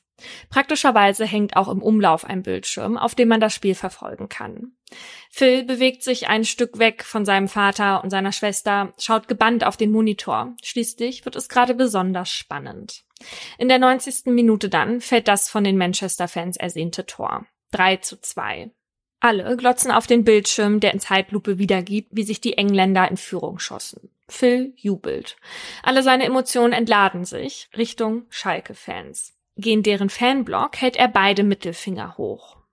Nicht wissend, dass er bereits im Visier einiger Schalke-Fans ist, brüllt er noch provozierend, als ein Schalke-Fan an ihm vorbeiläuft. Wieder zum Monitor zugewandt, stellt sich Phil jetzt direkt hinter zwei weitere Schalke-Fans. Hinter die Falschen. Denn die beiden gehören zu Björn. Einer von ihnen dreht sich um und mustert Phil von oben bis unten. In diesem Moment betreten Björn und noch ein weiterer Freund den Umlauf. Die beiden haben sich ihre Kapuze über die Köpfe geschoben. Die Stimmung ist angespannt. Die beiden nähern sich ihren Bekannten vor dem Monitor. Während die Nachspielzeit läuft und das restliche Stadion gebannt auf den Rasen blickt, haben Björn und seine Bekannten nur Augen für das, was um sie herum passiert. Björn interessiert zwar das Spiel nicht, es ist aber immer noch sein Verein, der hier lächerlich gemacht wird. Phil hingegen, trunken vor Glück über die Führung und Alkohol, kriegt weder von Björn und seinen Bekannten etwas mit, noch davon, dass er ein bisschen runterschrauben sollte. Zu diesem Zeitpunkt hat er bereits 2,8 Promille und schiebt sich durch Björns Gruppe. Einer von Björns Kumpels rempelt Phil mit Absicht an. Danach gibt's Gepöbel unter den beiden Männern. Wer da genau vor ihm steht, wer Björn und seine Freunde sind und vor allem wozu sie fähig sind, weiß Phil nicht. Er weiß nicht, mit welcher Kraft sie die Vereinsehre verteidigen können. Noch während des Wortgefechts legt Phil den Rückwärtsgang ein und weicht wie ein Tier zurück in die Herde seiner Manchester-Fans. Doch sein defensives Verhalten besänftigt Björn und seine Kumpels nicht. Wie in einem Western werden nun nachdrückliche und mahnende Blicke geworfen. Ein weiterer von ihnen zieht sich die Kapuze auf den Kopf. Alles, was jetzt passiert, könnte die Aufmerksamkeit der wenige Meter entfernten szenekundigen PolizistInnen auf sich ziehen. In Hooligan-Kreisen ist das Hochziehen der Kapuze oder etwa des Fanschals vor das Gesicht nicht nur Maßnahme zum Schutz vor Identifikation, es ist auch das Zeichen, dass sich jetzt geprügelt werden soll. Phil checkt das nicht, sein Vater schon, weshalb der mahnt den Zeigefinger in Richtung Björns Gruppe hebt. Das war ein erhobener Finger zu viel. Jetzt ist Phils Vater im Visier. Nur einen kurzen Moment lässt die Gruppe ihn außer Acht, um einen Blick Richtung Block S2 zu werfen. Keine Sicherheitsleute. Björn feuert Blicke und stumme Flüche. Einer seiner Freunde kommentiert aus dem Off, die wollen Stress und gleich geht's los. Danach setzt sich das Gespann in Bewegung. Phils Vater, der die Blicke in seine Richtung mitbekommt, klatscht provozierend in die Hände. Einer aus dem Gespann löst sich, tritt nach vorne und dann geht alles ganz schnell. Die erste Faust trifft ihr Ziel. Einer von Björns Freunden schlägt unvermittelt gegen den Kopf von Phils Vater. Er taumelt zurück. Phils Schwester, die eben noch hinter ihrem Vater stand, schiebt sich an ihm vorbei, breitet die Arme aus, um zu schlichten. Zwei Männer bäumen sich vor ihr auf. Björn schiebt sich an ihnen vorbei, Richtung Phil. Der Schlag gegen seinen Vater hat das Eis gebrochen. Die Tür zur Brutalität steht jetzt weit offen. Phil hatte das Geschehen bisher aus sicherer Distanz beobachtet und sich nicht weiter eingemischt. Also steht er da, seine Hände in die Hosentaschen gesteckt, damit beschäftigt, dem Geschehen zu folgen und gerade so stehen zu bleiben. Und so sieht er nicht, wie sich Björn von links schnellen Schrittes nähert. Björns Gesicht ist zur Faust geballt, seine Hände hinter dem Rücken verschränkt. Seine Grenze ist überschritten, ein Zurück gibt es nicht. Dann löst er die Arme aus der Verschränkung, holt mit dem einen weit aus. Seine Faust fliegt durch die Luft in Richtung Phils Kinn. Das Geräusch eines Schädels, der auf dem Boden aufschlägt, splitternde Knochen oder das Zischen, wenn ein bengalisches Feuer die oberste Hautschicht wegbrennt, mhm. all die Dinge hat Björn schon lange nicht mehr gehört obgleich sie lange Zeit lebenserfüllender Alltag waren. Dabei hatte Björns Kindheit zunächst nach einer ganz normalen ausgesehen, die nicht darauf stießen lässt, auf welche Abwege er mal geraten wird. Seine Eltern, zwei bodenständige Bankkaufleute, bieten Björn und seiner älteren Schwester ein gut bürgerliches Leben in Gelsenkirchen, bis ein Schicksalsschlag das harmonische Familienleben auf den Kopf stellt. Björn ist gerade zwölf, da wird bei seiner Mutter Krebs diagnostiziert. Seine schulischen Leistungen lassen nach. Mit 14 verliert er seine Mutter dann. Einige Zeit später trifft ihn schon der nächste Verlust. Ein Freund begeht Suizid. Für Björn bricht eine ganze Welt zusammen. Ein normales Familienleben, Kicken auf dem Bolzplatz, gesellige Ferien, Freizeiten und ein harmonisches Heim. All das, was sein Leben vorher ausgemacht hat, gibt es von diesem Zeitpunkt an nicht mehr. Halt findet er in einer Gruppe, die schnell zur Ersatzfamilie wird. Den Hugos. Die Hugos allerdings gehen im Gegensatz zu vielen anderen Ultras hart und kompromisslos gegen gegnerische Fans vor. Was hier zählt, ist das Recht des Stärkeren und das muss regelmäßig bewiesen werden. Seine angestauten Aggressionen prügelt Björn sich von da an bei regelmäßigen Auseinandersetzungen von der Seele. Um seine rationalen Gedanken beiseite zu schieben, nimmt er Drogen. Mit 20 fast jedes Wochenende Kokain, Speed und Ecstasy. 2009, da ist er 23 Jahre alt, fällt er das erste Mal bei der Polizei auf. Einige aus den Hooligan- und Ultragruppen der verfeindeten Fanlager des BVB stimmen zu, ein A-Jugendspiel dafür zu nutzen, um sich zu bekämpfen. Herauszufinden, wer stärker ist. Normalerweise interessiert diese Art von Spiel fast niemanden, außer der A-Jugend selbst. Die 22 teilweise minderjährigen jungen Männer sind sonst nur umgeben von Eltern, Geschwistern, Bekannten und hier und da mal ein Sportjournalist oder eine Sportjournalistin der Tageszeitung. An diesem 29. November 2009, sonntags um 11 Uhr morgens, sind außerdem noch 200 gewaltbereite junge Männer dabei, die wie zwei ferngesteuerte Kriegsfronten aufeinander losgehen. Als Wurfgeschosse dienen brennende Fackeln und zertrümmerte Betonplatten. Björn ist ganz vorn dabei. Billigend nimmt er in Kauf, dass Kinder und Familien verletzt werden. Mhm. Erst das Pfefferspray der Wachleute treibt die wildernde Meute in die Flucht. Björn muss daraufhin 3000 Euro Strafe zahlen. Zwei Jahre später die nächste Anklage. Björn wird mit zwei Päckchen Drogen in einer Disco erwischt. Diesmal sind es 4500 Euro Strafe. Zu diesem Zeitpunkt hält er sich mit Gelegenheitsjobs über Wasser. Geldprobleme hat er aber nie. Sein Großvater schenkte ihm schon mit 18 ein Aktiendepot, mit dem er die Strafen zahlt, die er mit Waffen und Fäusten verursacht. Mhm. Ein bekannter Hooligan vermittelt ihm dann 2013 einen Job, der mehr Aussicht bietet. Er soll helfen, eine Freizeitanlage auf die Beine zu stellen. Die Gewaltexzesse finden weiterhin statt. Auch seinen Körper füttert er weiterhin mit hochprozentigem Alkohol und Amphetamin. Trotzdem beeindruckt er seine neuen Chefs so nachhaltig, dass sie ihm einen Ausbildungsplatz anbieten. Björn hat an einigen Kämpfen teilgenommen, bei denen sein Kopf einige Schläge kassiert hat. Geschadet hat es seinem Denkvermögen nicht.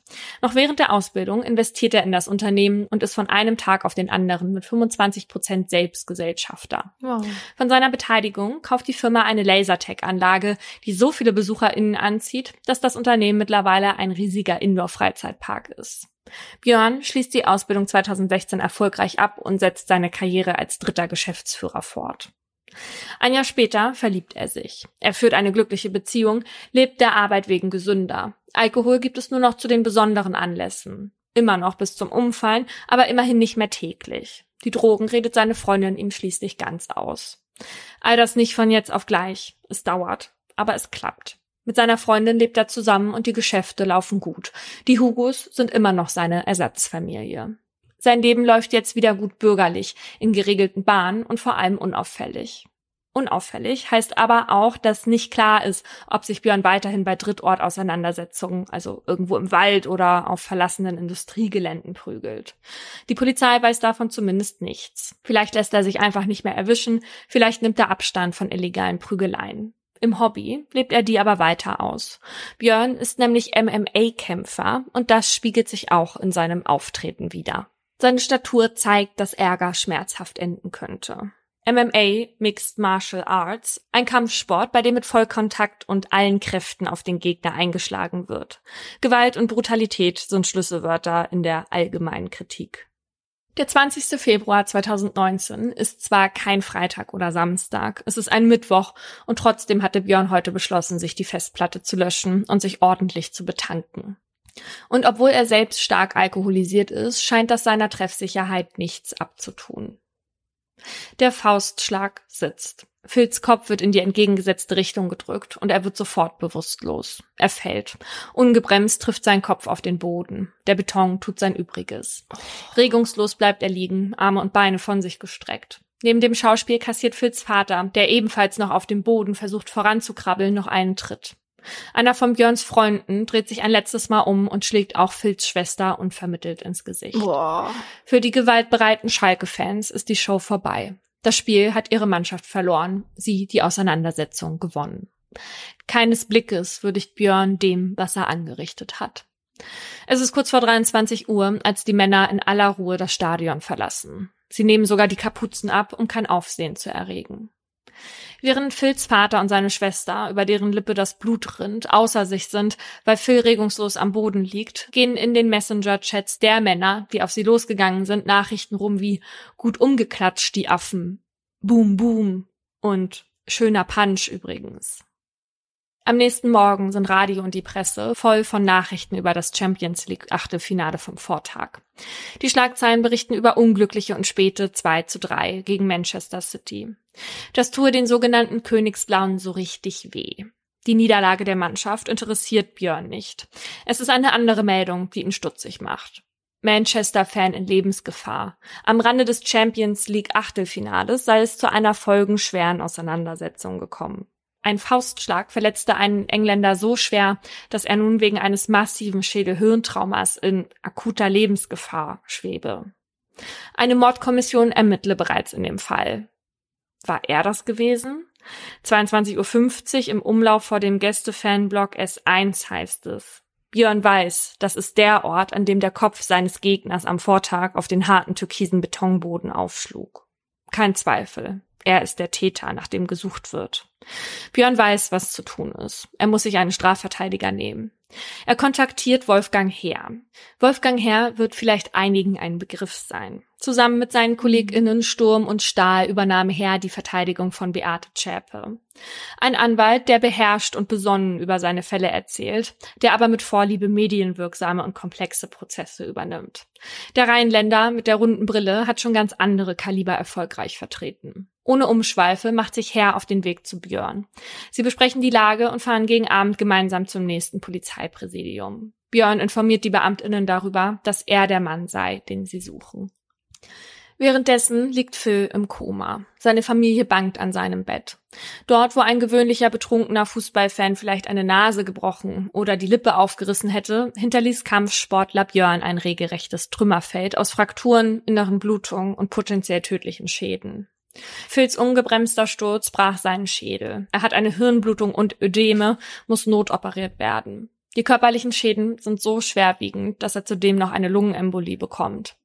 Niemand weiß, ob er das Auswärtsspiel überleben wird. Den Beamtinnen im Polizeipräsidium sitzt am 21. Februar 2019 ein verzweifelter und ängstlicher Björn gegenüber. Mit zittriger und tränenerstickter Stimme berichtet er, wie er von Phils Verletzung gehört hat, dass ihm schlecht wurde und dass er niemals geplant hat, jemanden ernsthaft zu verletzen. Björn kommt in Untersuchungshaft ob ein kampfsporterfahrener Mann, der seit Jahren aktives Mitglied einer gewaltsuchenden Vereinigung ist, nicht besser wissen müsste, was passiert, wenn er einen betrunkenen Mann gezielt K.O. schlägt, wird die Staatsanwaltschaft ermitteln. Ja. Eine konkrete Anklage steht allerdings noch nicht fest. Wie die letztlich aussehen wird, hängt davon ab, ob Phil den Schlag überleben wird. Jeden Tag bangt Björn im Gefängnis um den Ausgang seiner Schlägerei. Wird er am Ende für den Tod eines Menschen verantwortlich sein? Am 6. März erhält Björn auf diese Frage eine Antwort. Was ist passiert? Sag's. Phil ist aus dem Koma erwacht. Ein Glück. Die Ärztinnen attestieren, dass er die Verletzung gut überstanden hat, wenn es auch knapp für ihn war. Wahrscheinlich wird er sogar vollständig genesen. Die Beschuldigung der Staatsanwaltschaft lautet nun versuchter Mord. Die Begründung? Als trainierter Kampfsportler hätte Björn wissen müssen, dass sein gezielter Schlag schwerwiegende Folgen haben muss. Fünf Monate sitzt Björn in Untersuchungshaft, bis er entlassen wird. Einmal in der Woche muss er sich bei der örtlichen Polizeistelle melden. Aber Björn ist ambitioniert. Er belässt es nicht dabei. Umgehend nimmt er an einem Anti-Aggressionstraining teil, in dem er ganz besonders seine emotionale und soziale Kompetenz und den Umgang mit Konfrontationen verbessern will. Gleichwohl versucht er über einen Fanbeauftragten Kontakt zu Phil aufzunehmen. Er will sich unbedingt entschuldigen. Er schafft es, bis zu Phils Mutter durchzukommen, bittet sie um ein Treffen mit ihrem Sohn. Er will nach England reisen und Phil persönlich die Hand reichen. Sogar 10.000 Euro Entschädigung möchte er ihm aus freien Stücken zahlen. Vergeblich. All die Kontaktversuche werden von Phil und seinem Anwalt abgeblockt. Björn schreibt einen Brief, irgendwie muss er ihn schließlich erreichen. Und tatsächlich, Wochen später erhält er eine Antwort. Phil will weder Geld noch Kontakt. Er will endlich in Ruhe gelassen werden. Es dauert mehr als drei Jahre, bis der Prozess vor der Strafkammer des Essener Landgerichts endlich stattfindet. Aus Zeitmangel und wegen Corona mussten angesetzte Termine immer wieder verschoben werden. Im Mai 2022 ist es dann soweit. Björn ist der Hauptangeklagte. Neben ihm auf der Anklagebank die drei Männer, die am Tag des Achtelfinales Phils Vater und Schwester verletzt haben. Die britische Familie hingegen ist nicht gekommen. Phil möchte möglichst nichts mehr mit dem Vorfall zu tun haben. Er und seine Familie schicken einen Nebenklagevertreter. Sie sind nicht mal auf die Aufforderung des Gerichts eingegangen, zumindest per Videoschalte befragt zu werden, was deutlich zur Aufklärung hätte beitragen können. Gleich zu Beginn wendet sich der Vorsitzende an Björn. Sie haben großen Einfluss darauf, wie dieses Verfahren läuft. Für den mittlerweile 33-Jährigen fordert die Staatsanwaltschaft drei Jahre Freiheitsentzug. Aus dem versuchten Mord ist mittlerweile gefährliche Körperverletzung geworden. Auch weil jetzt im Raum steht, ob Phil und vor allem sein Vater die Auseinandersetzung nicht provoziert hätten. Um darüber Klarheit zu bekommen, werden Videoaufnahmen des Spieltags aus dem Stadion gezeigt. Darauf zu sehen ist Phils Vater, wie er nicht nur vor dem ersten Schlag in die Hände klatscht, sondern sich auch selbst die Kapuze hochzieht. Auch Phil schiebt sich auf den Aufnahmen seine Jacke bis über die Nase, zieht sie allerdings gleich danach wieder runter. Ein Zeuge, der vor Ort als szenekundiger Beamter arbeitete, stuft das Verhalten von Phil und seinem Vater rückblickend als provokant ein. Strafverteidiger Herr verteidigt Björns Verhalten damit, dass er davon ausging, dass die Engländer an einer einvernehmlichen Auseinandersetzung interessiert waren und dass er sich spontan zu der Tat habe hinreißen lassen. Gegen das Spontan spricht, dass auf der Videoaufnahme zu sehen ist, wie Björn und seine Kumpels die Köpfe zusammenstecken. Das Gericht wertet das als gemeinschaftlichen Tatentschluss. Daraufhin hat erst Björns Kumpel Phils Vater, danach Björn Phil und danach ein weiterer Phils Schwester umgehauen. Der Kumpel, der Phils Schwester schlug, wird vor Gericht von Burkhard Beneken vertreten. Wenn man regelmäßig die Bildzeitung liest, kommt man um diesen Namen nicht herum. Star-Strafverteidiger und Advokat des Bösen sind einige wenige reißerische Beschreibungen des Anwalts, der gerne damit hausiert, wie er eindeutig schuldige und brutale TäterInnen vor der Haft bewahrt. Ein Mann, der selbst gern Worte wie Verhör statt Vernehmung nutzt und damit an die ungleichen Prozessbedingungen aus DDR-Zeiten erinnert. Er schämt sich sehr für die Ohrfeige, die er der Frau gegeben hat, sagt Beneken über seinen Mandanten vor Gericht. Was Björn vor Gericht zur Last gelegt wird, ist, dass er und seine Aggressionsbereitschaft schon vorher polizeilich bekannt waren. Björn ist bereits vorbestraft und damit polizeilich als Gewalttätersport eingestuft. Außerdem gilt er als Fan der Kategorie C. Zu der Gruppe zählen Fans, die nicht nur gewaltbereit sind, sondern, wie du ja vorhin auch schon gesagt hast, Gewalt auch noch aktiv suchen. Das ist die eine Seite von Björn. Aber er hat auch noch eine andere.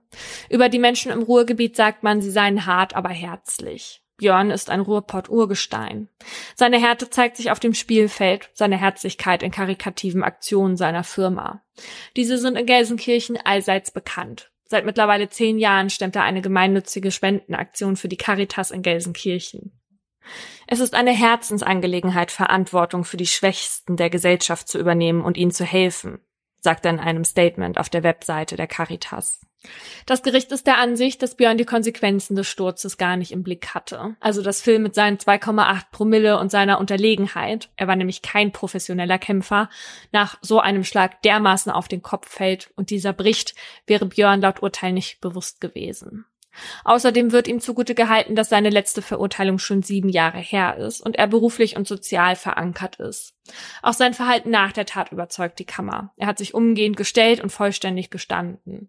Außerdem hat er mehrere Versuche unternommen, sich bei Phil zu entschuldigen. Im Prozess sichert Björn Phil eine Entschädigung von 35.000 Euro zu, die Phil später auch annimmt. Das Gericht wertet das im Rahmen des Täter-Opfer-Ausgleichs strafmildernd.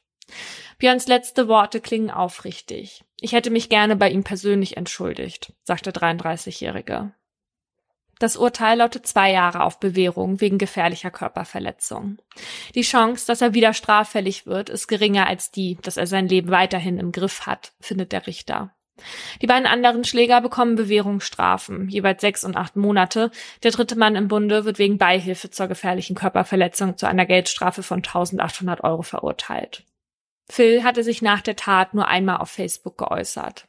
Ich habe Klammern am Hinterkopf, mein Kiefer neu verdrahtet und einen Zahn verloren, schreibt er damals und bedankt sich für den Support bei anderen Manchester City Fans.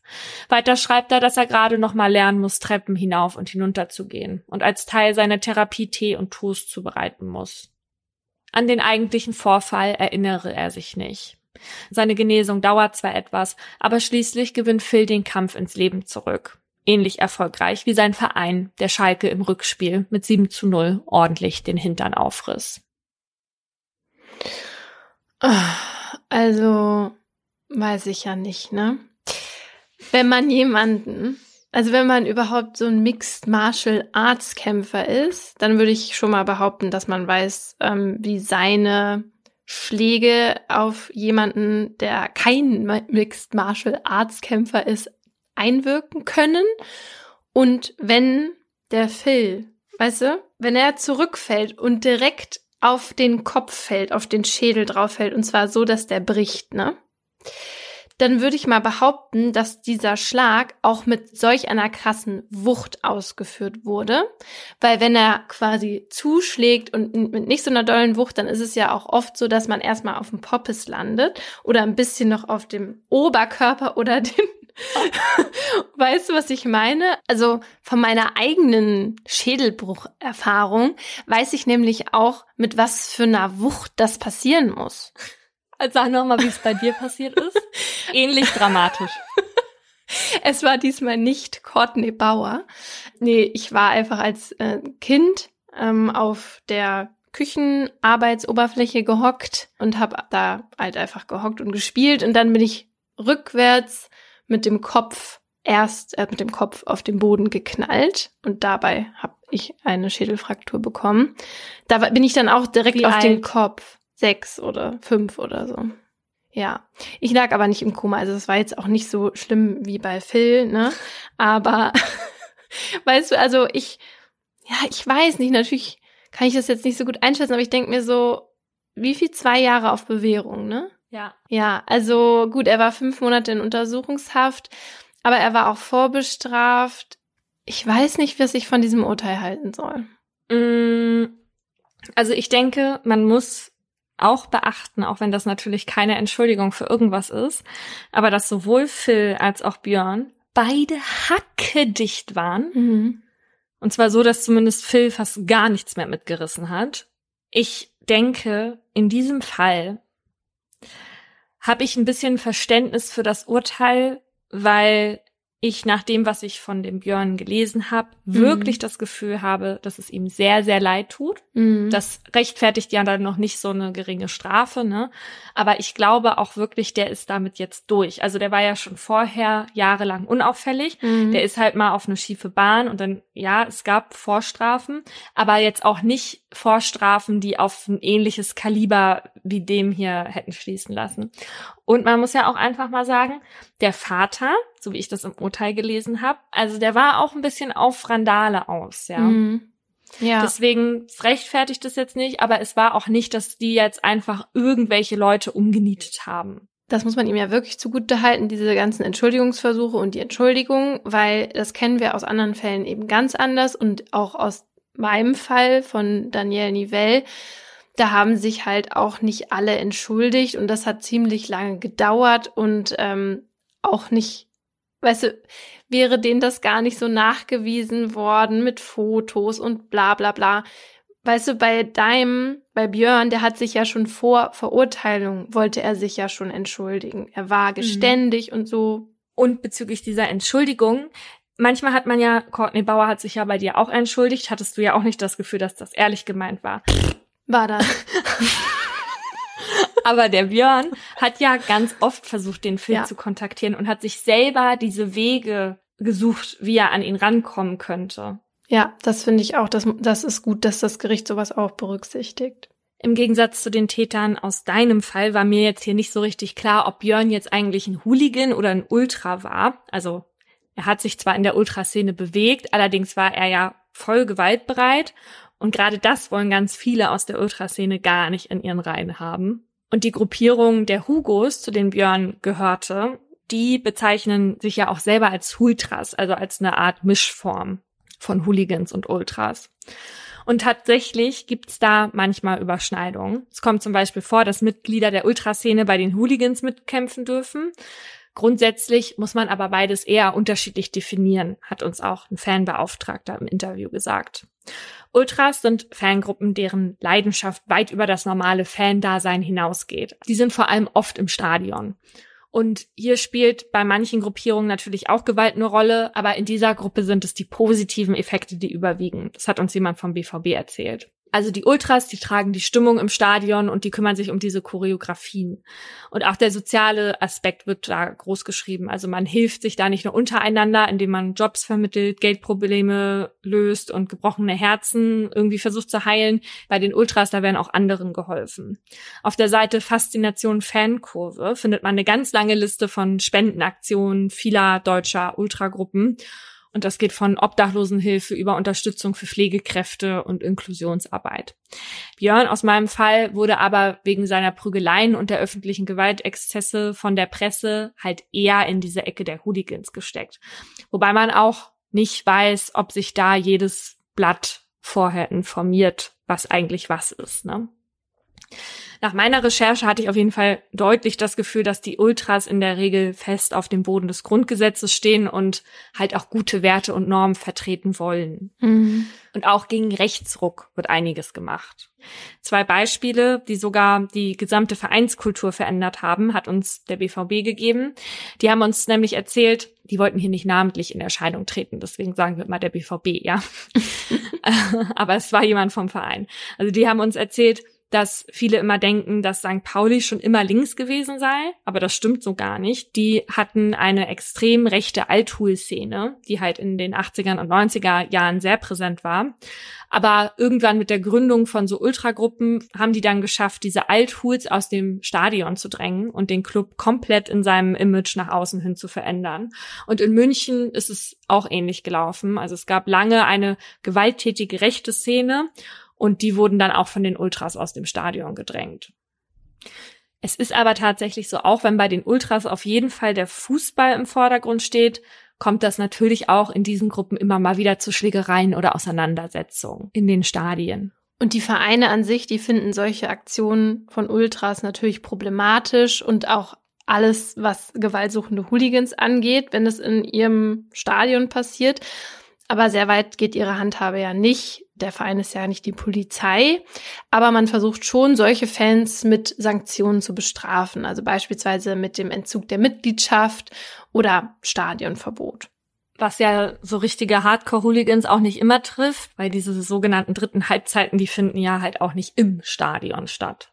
Genau. Also was die mehr trifft, ist dann, wenn so ganze Gruppen vom Verein verboten werden. Aber wenn sowas bevorsteht, dann merken die Hooligans das relativ schnell. Also bevor sie dann gar nicht mehr ins Stadion dürfen oder halt ganze Gruppen verboten werden, lösen die sich meist pro forma halt schon von alleine auf. Die Dortmunder Hooligan-Gruppe 0231 Riots, die immer wieder mit gewalttätigen Aktionen auffiel, machte das zum Beispiel 2017, bevor man die irgendwie verbieten konnte.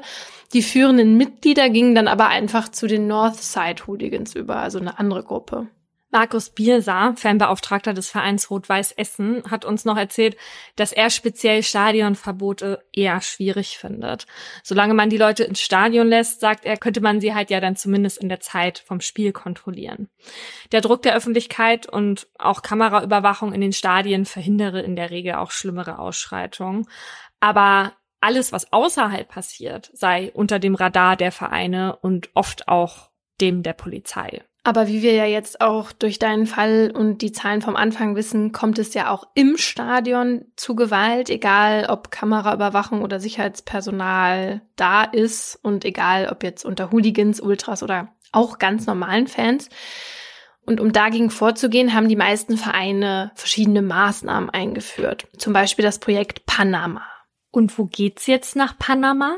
Also wenn wir beide jetzt im Dortmunder Westfalenstadion wären, ich eine Sicherheitsmitarbeiterin und du eine Stadionbesucherin, die mich das fragt, dann würde ich dich jetzt zu einem Raum bringen, einem Safe Space, der von psychosozialen NotfallversorgerInnen des DRK betreut wird. Panama ist nämlich ein Hilfsangebot des BVB für alle StadionbesucherInnen, die sich irgendwie unsicher fühlen oder auch zum Beispiel sexuell belästigt werden. Und sexualisierte Gewalt ist tatsächlich ein Thema, das zumindest offiziell im Fußball gar keine Rolle spielt. Also in dem Jahresbericht Fußball für die Saison 18-19 gibt es dazu zum Beispiel gar keine Zahlen.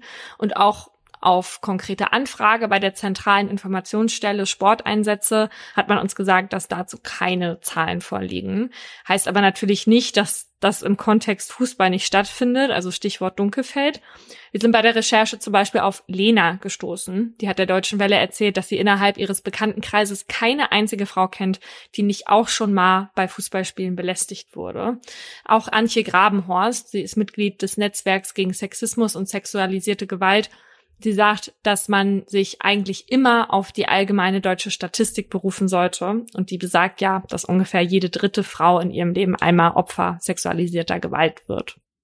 Ja, und innerhalb des Fußballkontexts kann sich diese Form von Gewalt ganz unterschiedlich äußern. Also das können so eklige Banner sein, wie das von Dynamo Dresden Fans 2018 auf dem Stand, Zitat, ihr müsst heute Abend hungern, weil eure Fotzen mit euch im Block rumlungern. Wow. Ja. Aber das können natürlich auch irgendwelche Grabschattacken auf den Tribünen sein oder besoffene Anmachsprüche oder natürlich schlimmstenfalls Vergewaltigungen so wie im April 2018, Triggerwarnung. Da ist ein Sonderzug der Borussia Mönchengladbach vom Auswärtsspiel in München zurück nach Hause gefahren. Und der Zug ist mit 750 InsassInnen komplett voll. Genau wie die InsassInnen selbst. Plötzlich bleibt der Zug dann außerplanmäßig in einer Kleinstadt stehen, weil eine 19-jährige Frau zitternd vor der Zugtoilette steht und sagt, sie sei vergewaltigt worden. Der mutmaßliche Täter wird dann festgenommen. Vor Gericht wird dann aber festgehalten, dass beide alkoholisiert waren, wobei die Frau explizit viel getrunken haben soll. Ja, und einen kurzen Rock hatte sie wahrscheinlich auch noch an. Also das ist auf jeden Fall selbe Argumentation. Weil der Typ an dem Tag auch noch männlichen Fußballfan schwer verletzt hatte, wird er am Ende wegen Vergewaltigung an der 19-Jährigen und schwerer Körperverletzung an dieser anderen Person zu drei Jahren und neun Monaten Haft verurteilt. Der ging aber in Revision und wird dann letztendlich wegen der Vergewaltigung auch noch freigesprochen. Es sei nicht offensichtlich gewesen, dass die Frau keinen Sex mit ihm haben wollte, befand dann das Gericht. Ja, bei solchen Verfahren, wo Aussage gegen Aussage steht, wissen wir ja mittlerweile, ist eine Verurteilung gar nicht so einfach, leider. Aber nicht nur Frauen sind im Fußball eine marginalisierte Gruppe. Wenn wir mal kurz die Perspektive wechseln und von den Rängen aufs Spielfeld gehen, da sieht man, auch SchiedsrichterInnen sind oft besonders harter Gewalt ausgesetzt. Am Ende sind sie es ja auch irgendwie die, die die Entscheidungsgewalt über Sieg und Niederlage im Fußball haben.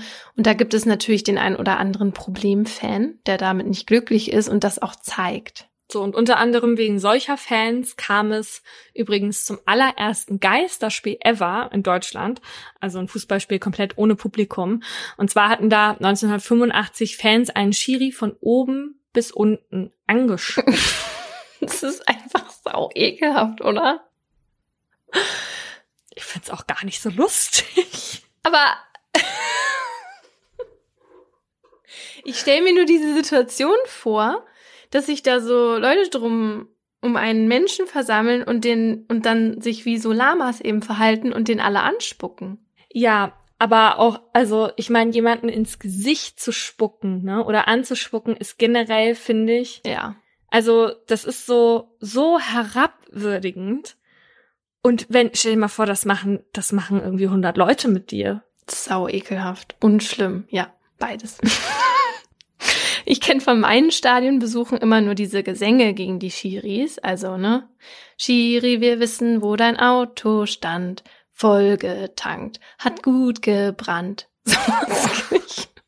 ja, auch das würde ich als Schiri nicht lustig finden. Nee. Also wenn die Gewaltbereitschaft da schon in Gesängen signalisiert wird, Nee. Ja. Vor allem, weil sowas ja auch zu deren Alltag gehört, ne? Also so Beleidigung und Gewaltandrohung, ganz schlimm finde ich das.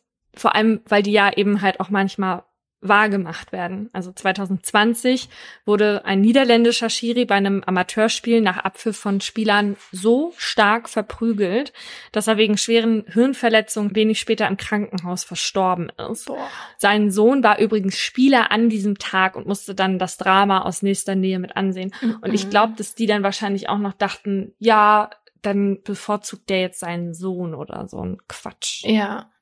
Und so Vorfälle haben natürlich auch Konsequenzen für den Sport an sich. Ne? Also es wird tatsächlich immer schwieriger, Spiele mit Schiedsrichtern zu besetzen, weil halt immer weniger Bock haben. Innerhalb der letzten zehn Jahre hat sich die Zahl bereitwilliger Schiris fast halbiert. Lukas Gewiss ist Schiedsrichter und berichtet in einem Interview davon, dass Vereine halt oft keine Konsequenzen ziehen, wenn Schiris angegriffen werden. Und dann ist es natürlich auch kein Wunder, dass es immer weniger werden. Also das finde ich auch komplett absurd. Ja. ja. Das ist aber tatsächlich was, was vorwiegend im Amateurfußball stattfindet, weil die halt kaum Sicherheitsvorkehrungen treffen. Also nicht nur in Deutschland, sondern auf der ganzen Welt.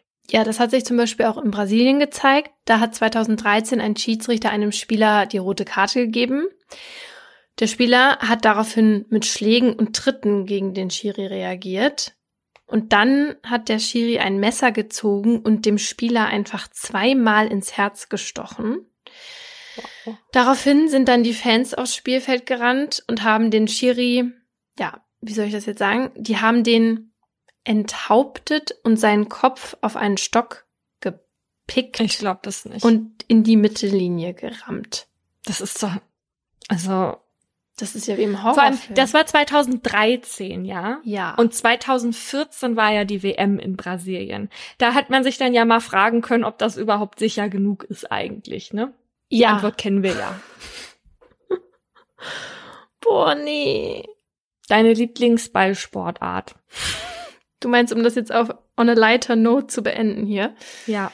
Ähm, meine Lieblingsballsportart, ja, absolut, weil ich ja gar keinen Fußball kann, ist es jetzt neuerdings Paddle. Ah ja. Das möchte ich ja auch mal unbedingt machen, aber das machen wir ja zusammen in Italien. Ja, wir bringen dir das bei. Also wird dann ja wahrscheinlich deine auch bald Paddle-Tennis sein, oder hast du noch eine andere Lieblingsballsportart? Ja, Völkerball. Oh, das habe ich auch geliebt. Das finde ich ganz toll. Und jetzt fällt mir gerade ein, meine letzte Erfahrung mit Völkerball war allerdings nicht so geil. Ich habe das nämlich ja noch mal als Erwachsene gespielt und zwar im Fernsehprogramm. und zwar war ich, das war richtig unangenehm.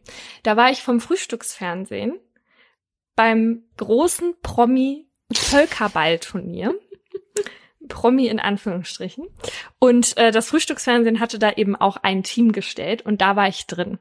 Und es gab dann auch so Trainings vorher mit Evil Jared und so. Das ist nur witzig. Und das Geile ist, ich war so motiviert, ich war so dabei.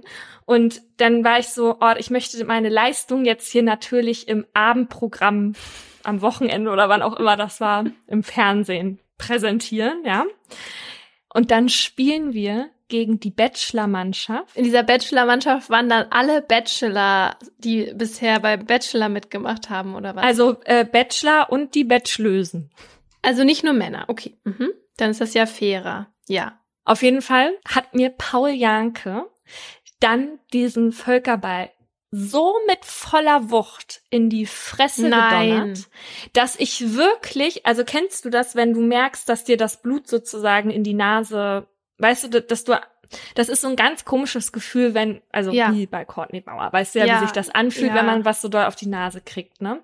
Und das war so doll, dass ich wirklich dachte, meine Nase ist gebrochen. Also, Oh und vor allem, Gott. ich stand dann da total benebelt und musste dann ja noch runter vom Spielfeld, hab mich dann auf die Treppe gesetzt und da war dann eine von der, also eine Bachelorette, die da schon ausgeschieden war. Und ähm, wir haben uns dann kurz unterhalten und dann habe ich zu ihr gesagt, ich kämpfe gerade damit nicht anzufangen zu heulen einfach, ja, weil es so schlimm war. Und ich wollte natürlich auch nicht, dass mir das jemand ansieht, aber ich habe überall gezittert. Boah. Das war einfach richtig scheiße. Und dann hat mir irgendein Redakteur, hat mir dann nachher so ein Eis, Eisding, Eispack. Eispack auf die Nase gegeben. Und dann kam natürlich Paul Janke irgendwann an mit, wie könnte es auch anders sein, einer Rose. Nein, nein, Ja, nein, das ist ja ein Witz. Du hättest den verklagen müssen, weil am Ende waren es wahrscheinlich dieselben Schmerzen, die ich hatte, nachdem Courtney Bauer mir einen Also das weiß ich tatsächlich gar nicht, wie das denn bei einem Ballsport ist. Glaube ich nicht, dass ich das hätte machen können. Also wenn du dir die Nase gebrochen, wenn der dir die Nase damit gebrochen hätte, ja. Hä? Bei einem Ballspiel, wo es darum geht, dass man auf den ganzen Körper zielt? Nee, man, man zielt sicher nicht auf den Kopf. Ja, vielleicht hat das ja nicht mit Absicht gemacht. Ja. Also, ich bezweifle, dass man beim Hockey oder so, wenn man also wenn ich jemanden mit dem Auto überfahre, mache ich das auch nicht mit Absicht. okay, Muss ich trotzdem zahlen. okay, also gehen wir davon aus, er hat es nicht mit Absicht gemacht, ja? Könnte ich Paul Janke dann trotzdem noch verklagen? Wir möchten eine Antwort von den JuristInnen unter euch haben. Nur theoretisch wollen wir das wissen. Ja.